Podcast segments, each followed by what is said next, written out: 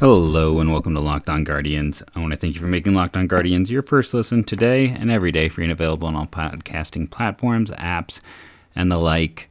Uh, again, downloading daily really helps the show grow, and I appreciate everything the fans do. I also enjoy uh, getting. I got my first uh, wraparound from Soul underscore Jason uh, at the Fruch, and uh, his, I, we were his top podcast with 1,690 minutes streamed. Uh, if I'm anywhere in your top 10, go ahead and tag me at Jeff MLB Draft. Passed along. I think that's always fun to see uh, in general. And I'm going to retweet all of those. So if you've ever wanted to get a retweet from me, if you've been using Spotify, there's a simple way to do it. Uh, let's, you know, there's a few things, a few ways we can handle this. There's a, the, the CBA, the lockout is pretty much officially on. There is a bunch of small moves, uh, but I think really we have to start with the Indians because they did something. Now, probably not what people wanted, not what, what people have been expecting throughout this process. I mean, this whole time, people have been telling me, you know, I've been trying to temper expectations. Um, I've had some people get um, quite irate and uh, insulting on Twitter as I try to temper expectations that this team is not going to go out and sign, you know, Starling Marte. That even you know, Mark Canha, for as much as people like MLB trade rumors predicted him to the Indians, I, I didn't even know if they were going to spend that much on a single player. And, you know, spending before the CBA was, was very unlikely. And here we are, and uh, they've added a minor league contract with a uh, spring training invite. We talked about how uh, I expected them to maybe do that with Taylor Clarke. Uh, side note, if you missed it, Taylor Clarke signed a major league contract with the Royals. So uh, I might have liked him, but so did other people. Uh, and he got a major league deal with the Royals. So uh, yeah, that it didn't didn't take him long to land on his feet. But uh, yeah, the Indians, they're I, I don't think they're going to increase payroll that much. Um, and if you're out there going, what about the salary floor? What about the salary floor? If you look at Jeff Passan's most recent tweets about what's going through, and you look at MLB trade rumors who are kind of putting it all together, you know, there's some areas where they're aligning. Uh, originally, remember the owners wanted to bring down the salary tax and put in that big salary floor. Well, the players want the salary tax to go up. It sounds like the or salary, the luxury tax. The luxury tax will go up, and there will be no floor. Now, any deal is a far way off from occurring, but the most latest proposal from the owners we know had a increase of the luxury tax, not a decrease, which was in that proposal from the summer that also included the floor.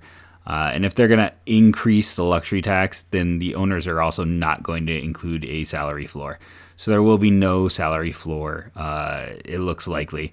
So anyone who's counting on, hey, you know, an eighty million dollar salary floor that the Indians have to go out and add like thirty million in payroll, uh, that's that's not happening.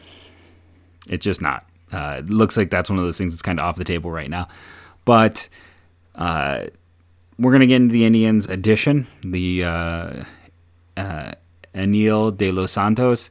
We're also going to talk about two more subtractions from the Indians front office. Uh, but let's start with the addition. So, Enyel De Los Santos, I know I've said his name two different ways now. 6'3, 235, right handed pitcher. Uh, he has had some ups and downs uh, through his career. He pitched in the um, the futures game. You'll see that everywhere. Uh, Seattle, Pittsburgh, San Diego to Philly. Uh, or you know I, that's not the correct order because he ended with Pittsburgh, uh, but with for Philadelphia in you know 2021. Uh, he started the year missing a ton of bats. Like he had 12.2 strikeouts per nine, a 4.6 walk per nine across his minor league career his strikeouts per nine were around 8, 8.5, and his walks per nine were around 3. So he's very much kind of that Indians traditional mold uh, type of guy. The the jump in strikeouts were interesting. He just he didn't sustain it. Um, and when even when you look at something like FIP, you know his home run rate was extremely high. His walk rate approaching five made that an issue, and his hit rate was also extremely high for it, it's a weird combination to see a guy who is that hittable but also misses that many bats. Um, I'd really have to dig into the numbers, dig into the tape, and see exactly what was going on. End of the day, though, you trust the Indians when it comes to pitcher evals. Uh, specifically, guys like this, they tend to do better with. Uh, it's easier when they have more data, they have more tape, and they see something here Uh, we've talked about many times that the bullpen's probably the number three need on this team outside of catcher and outfield, and they, uh, you know, they, adding De Los Santos is hey, why not? Again, this guy missed a ton of bats, and then it just kind of fell apart. And Philadelphia is atrocious at young player development. Uh, let's see. So he was he entered the Philadelphia system at the AAA level in 2018. Started with Seattle, then was in San Diego for two years. Another atrocious developmental pipeline. So uh, from 20, 21, 22, he was moving a level a year, pitching well. Again, not missing really any bats, but the control numbers are slightly better. Uh, but he he, I mean, arguably those are two of the bottom five for pitcher developments. Uh, remember Nick Pivetta with the Red Sox? Uh, that was a failure with Philly. They couldn't figure him out. I remember seeing him in the All Star game, and we were all oohing and on him in the Double A All Star game. And then Philadelphia couldn't figure out, let him go, and we saw what happened. Think about you know how high a prospect Spencer Howard was, or Spencer, you know, the, the, and then all the high picks, a lot of second round. You know, I know Kevin Gowdy was more due to injuries, but they had a lot of guys, and they could they just Philly is a really bad developmental spot right now in general. Um, go through. Yeah, you got Rhys Hoskins, but who else? It's not. I mean, that's a team that has bought its way to mediocrity, not to success, to mediocrity uh, going through that entire okay so this is not i'm at the wrong clicking on 2019 is not definitely though is more of a philly grown team then uh, rhys hoskins is the only intern and alec bohm who by the way bombed this past year ha ha ha uh, you know 75 ops plus a 647 ops he was not good uh, he was often you know brad miller would play over him and they'd shift their lineup uh, and, and, do other things. Uh, hot, Bohm ended up with 417 plate appearances. It was not good for that. I mean, Nick Maton might be their third best uh, internally developed uh, hitter. Pitching wise, uh, Aaron Nola has regressed a little through the years. I can't, you almost forget he's there, but he's been a success. Zach Eflin was a trade piece. God, they had Matt Moore this past year was fourth on their team in innings. I had almost thought he had retired. Uh, it shows how much I'm paying attention to Philly. But yeah, it's uh, it's not a good team, and it's not. It's a really bad team at development. It, it just, you know, Nola was a very developed pitcher when he came to them uh, uh, as a draft pick. One of the most ready guys. You give him credit for F, Elflein. Um, let's see, when did they get it? Oh, yeah, San Diego. Uh, he was still in high A at the time. So, yeah, those two guys, but it's a bad, you know, long story short, short story long, I guess more. Uh, De Los Santos came up in two of the worst pitching development uh, pipelines in baseball. He still got to the big leagues, was still successful in the minors, missed a ton of bats, walked a bunch of guys, which is unlike what his data showed for him in terms of um, minor league performance. He's a big kid who can miss bats, who can be coached up. There's a lot to like there. There's a lot of potential. I, I expect him to be part of the Indians bullpen this year. I expect them to work with him, figure it out. He is, you know, it, it he's not even arbitration eligible until 2024. He's only got a year of service time. Can't be a free agent until after 2026.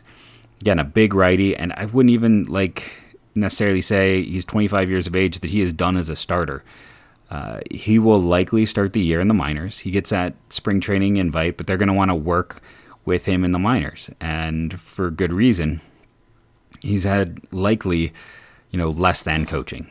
And, you know, I've always wanted to work in baseball. I know I shoot myself in the foot when I make statements like this, but it's you can just look at that pipeline of development and be like, there is something wrong here. Something is not working uh, with both those teams because it is it's clear as day. I mean, it just it has not been good for either of them, and both of those organizations that have had several high draft picks, several very well re- uh, regarded foreign players flame out, and you know it just keeps ha- when it happens. Like you know that's the old expression. You know if if, uh, if you think everyone's an, a jerk, then uh, maybe you're the jerk.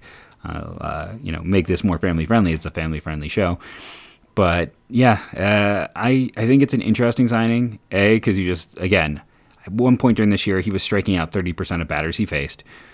Uh, he was missing bats at a high rate. He comes from two bad developmental systems, and uh, you're going to put him in a place. Now, the Indians aren't necessarily the best at refinement, but his numbers in the minors already showed a guy with good control. So maybe they can work on a few things. If they can get him to be consistently that guy he was in the first half, that looked like a major league reliever. So that, and that's why his agents agreed to this deal. It's an ideal landing spot, an ideal situation. And uh, what pitcher wouldn't want to come work with the Cleveland Indians with the track record they have? We're going to come back and talk about uh, two more defections from the Cleveland Indians organization, and then we'll get into the news. Uh, we'll kind of leave the CBA for another day. We'll get into the latest batch of uh, free agent signings. that sponsor today is betonline.ag. Uh, BetOnline has you covered all season. More props, odds, and lines than ever before. As football season continues the march to the playoffs, BetOnline remains your number one spot for all the sports action this season. Head over to our new updated desktop or mobile website to sign up today and receive your 50% welcome bonus on your first deposit. Just use our promo code Locked On to receive your bonus. From basketball, football to the NHL, boxing, and UFC, right to your favorite Vegas casino games. Don't wait to take advantage of all the amazing offers available for the 2021 season. BetOnline is the fastest and easiest way to bet all your favorite sports. BetOnline, where the game starts. So, let's talk about some changes to the Indians front office. Before we do, I want to again thank you for making Locked On Indians your first listen today and every day, free and available wherever you get podcasts. But uh, yeah, so the Indians kind of flew a little under the radar. Uh, two uh, longtime Cleveland uh, front office types. I mean, they've kind of done everything through their times. Um, are leaving the organization. Uh, Dan Poplin is going to be a special assistant to uh, Dayton Moore, who's the president of the Royals. Uh, you know, it's essentially the GM role without the GM title. It's the way they're now stratifying. It's uh, now it's all the same stuff, but this way you can name someone as general manager, and sometimes you know they have final say, and sometimes they don't.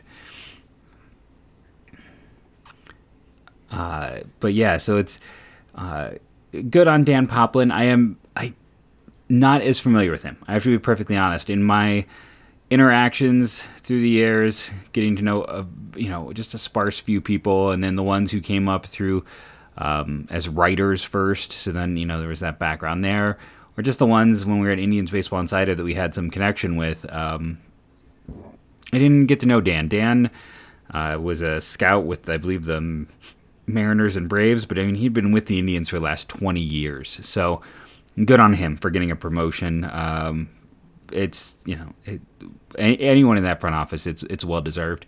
The bigger one um, is John Mirabelli going to the Nationals as a special assistant to Mike Rizzo. This one's interesting because Mirabelli was a great dude. I mean, everyone who has ever interacted has a positive Mirabelli, Mirabelli story, I feel like.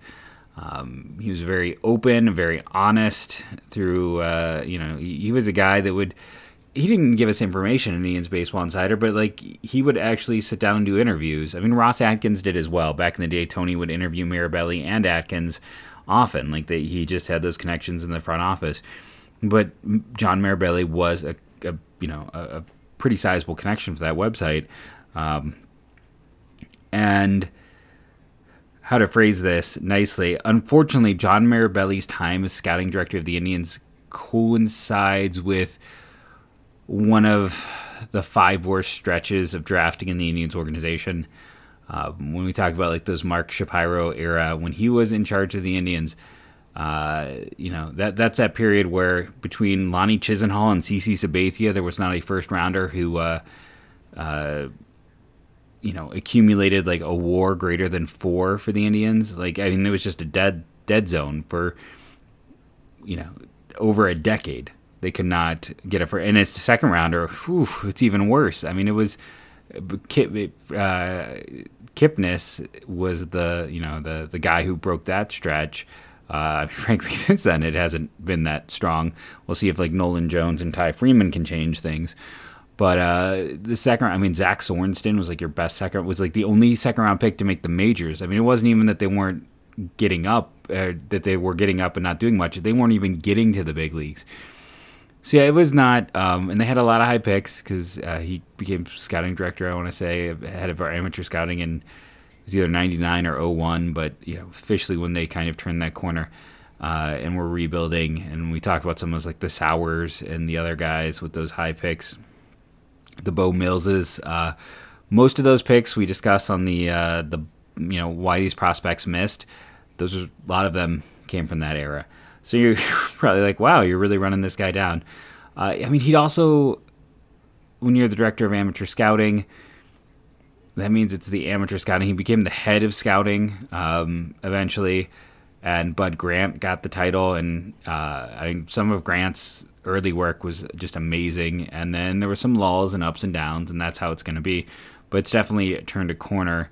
Uh, Mirabelli was, you know, integral though in a lot of those um, lopsided talent, uh, minor league talent trades as he moved up to, you know, just head of the scouting department and not amateur scouting you can go through and see his his uh, his influence just even on the roster today. When you consider the fact that I believe was I'd have to go look at the exact year that he he moved up the ladder, but you know he uh, and he was there for and front and center for a lot of the changes in this system, a lot of where they are with their success now and the approach and what they've instituted and a lot of the thinking.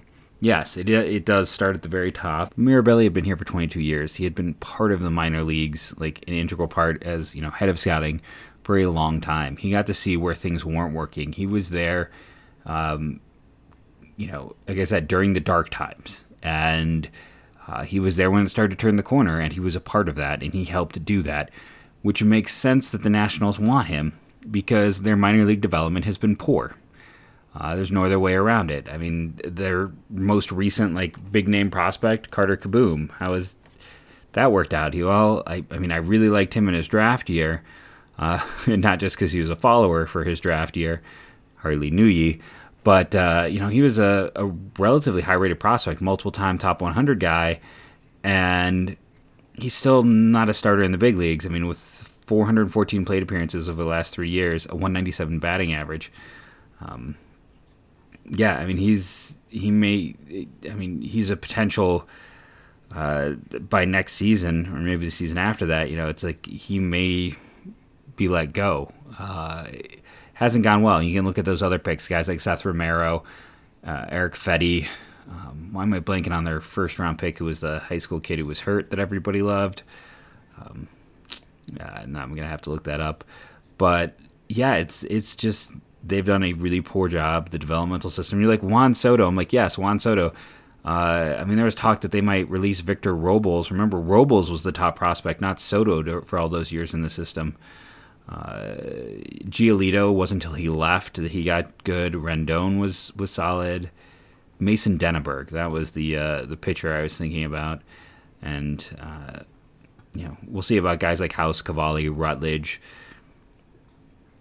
Denaburg hasn't even pitched since 2019 due to health, um, so that's that's an issue. Uh, and then, I mean, Jackson Rutledge is a huge kid taken in 2019, and that 2019 class just it this it killed him. The uh, having that off year. Uh, they're now very often old for the level, or you know, it Rutledge he threw nine, uh, no, that's AFL. He threw 36 innings this year. That's a pretty low amount so yeah, it's uh, it, development's been a massive issue for the Nationals. Like, why did they win a World Series and completely fall apart? I mean, that World Series was built on like, oh, man, you know, it, being an old man, I'm having my all my memory fall apart moments now. Uh, and I know many of you are out there like you're much younger than me. On the this network on Locked On, I am like, might as well get me my walker and my social security check. Uh, I'm you know the, the old dude uh, on Locked On. But uh, I'm blanking on you know the guy who won the World Series MVP for him. You know they had Asdrubal Cabrera, they had all these other guys, a lot of retreads, and you know big name free agent pitching. But internally, yeah, they had Rendon, Rendon, who then left as a free agent, and Juan Soto is of course one of the best players in baseball.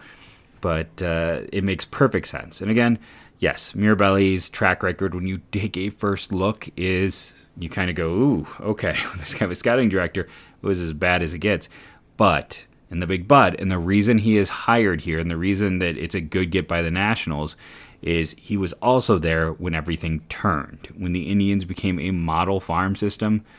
Who was, you know, in the positions of power, uh, you know, focused on the minors. It was John Mirabelli. And again, I wish I could give you more on Dan Poplin. I am sure he's going to be a great ad in general for that uh, organization for Kansas City. I just don't have the experience and the knowledge as much there, but I guarantee you he's more than capable of doing his job. I'm going to come back in a moment and uh, talk about the latest batch of uh, big name free agent signings and uh, kind of how the relief market's gotten a little crazy. And while I'm recording this, we are mere hours away from the lockout officially happening. We know it is going to happen. Uh, that has not slowed down the starting pitcher market. Uh, you know, just how about uh, the Red Sox today for uh, a team that you know got as far and as deep as they did? Uh, they added James Paxton, who probably won't pitch next year, and they got him a two-year deal for that reason. I mean, there may not be a more injury-prone player in baseball. They also added Rich Hill to add to their depth, and remember they added Michael Wacha before, uh, you know, just a few weeks ago. Uh, you know, Chris Taylor resigned with the Dodgers, one of the big names. Marcus Stroman to the Cubs on a. I mean, he took he took the money. It was like three years, seventy three million with an opt out after year two. Uh, Cubs are you know at least trying. They're going out and making some additions. We'll see what else they do. Uh, I, I, don't feel like they're a very good team in general, but uh, hey, at least they're you know there's an attempt being made. Pitching, uh, starting pitching, Dylan Bundy to the Twins. Uh, he gets five million uh, with uh, let's see. So it's I was sorry I was trying to read. It's a one year deal with a club option. So he was really bad this past year. There's no way around it. He was really bad in 2021, but he was really good in 2020. He had a top 10 Cy Young finish. Uh, of course, for most of his career, he has never approached that level. Um, you know, some of those early years, I mean, it's easy to forget how you know he was viewed as maybe the greatest high school pitching prospect ever when he was drafted. That's how high people were on Dylan Bundy when he was coming out. Of course, he went to the Orioles, which is a death wish for a young developing pitcher, and uh, you know he had the huge breakout with L.A. And then he was really bad, and he's you know the Twins are in a position. Why not gamble? I think it's a smart thing, and uh, if you can get him to rebound even remotely, they have a good price for him. You know, Bundy was the the players taken before him were Gerrit Cole, Danny Hultzen, and Trevor Bauer. Uh, after him, you have Bubba Starling, Anthony Rendon, Archie Bradley, Francisco Lindor, Javi Baez, and then Cory Spangenberg. Uh, we might as well go to 11 because you had George Springer there. It's I mean the 2011 draft. Eventually, we'll touch on it. It might be a multi-dayer. It it might be the greatest draft of my lifetime. I have never seen a draft where the t- first 29 picks all made the big leagues. I mean, it just everyone made at least an appearance or two. I mean, sure, Chris Reed had uh, two games. He's he's the low man, but everyone got there.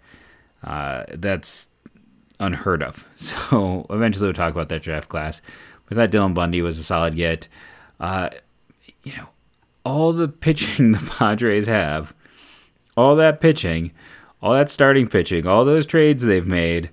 Uh, they went and signed Nick Martinez, four years, twenty million. If you haven't been following the Nick Martinez story, uh, he is one of those guys who went over to Korea and pitched really well, and uh, he was utterly dominant this past year for them. Um, 1.62 ERA, struck out uh, 20, basically 25% of batters, walked about 7%. Uh, he has increased his uh, velocity over there. He's still in the low 90s. Uh, he's got the change. You know, it's been a mixed bag. Uh, Chris Flexen was good for Seattle. Merrill Kelly was really good. Miles Mikolas was up then down. Josh Lindblom was just released by the Brewers. Um, uh, this Martinez contract is the richest of any of these players that went to Korea and came back to the United States. And it's again, it's another starter for a San Diego team that you know. I know you always have injury concerns, but they're supposed to get back Clevinger. You know, they have Snell, they have uh, Joe Musgrove, who was probably their best pitcher over the course of last year. They still have Yu Darvish, correct, right? And uh, Dinelson Lamet and Chris Paddack.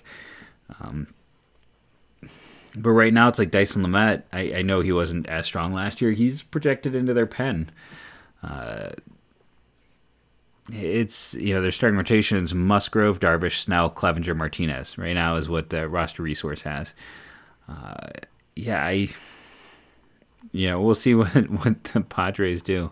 They're a weird team. They also added, you know, we had the discussion just a few days ago about Jorge Alf, uh, Alfaro. They're the team that traded for him. They're the team that acquired him uh, to be their backup catcher, essentially. So uh, they the speaking of the Padres, uh, they also added Luis Garcia, who they gave seven million to. Uh, he was good for the Cardinals last year, uh, and he was good for Philly in 2017. But he is the epitome of a reliever. He has some high highs and some low lows, and he's like one of my favorite types.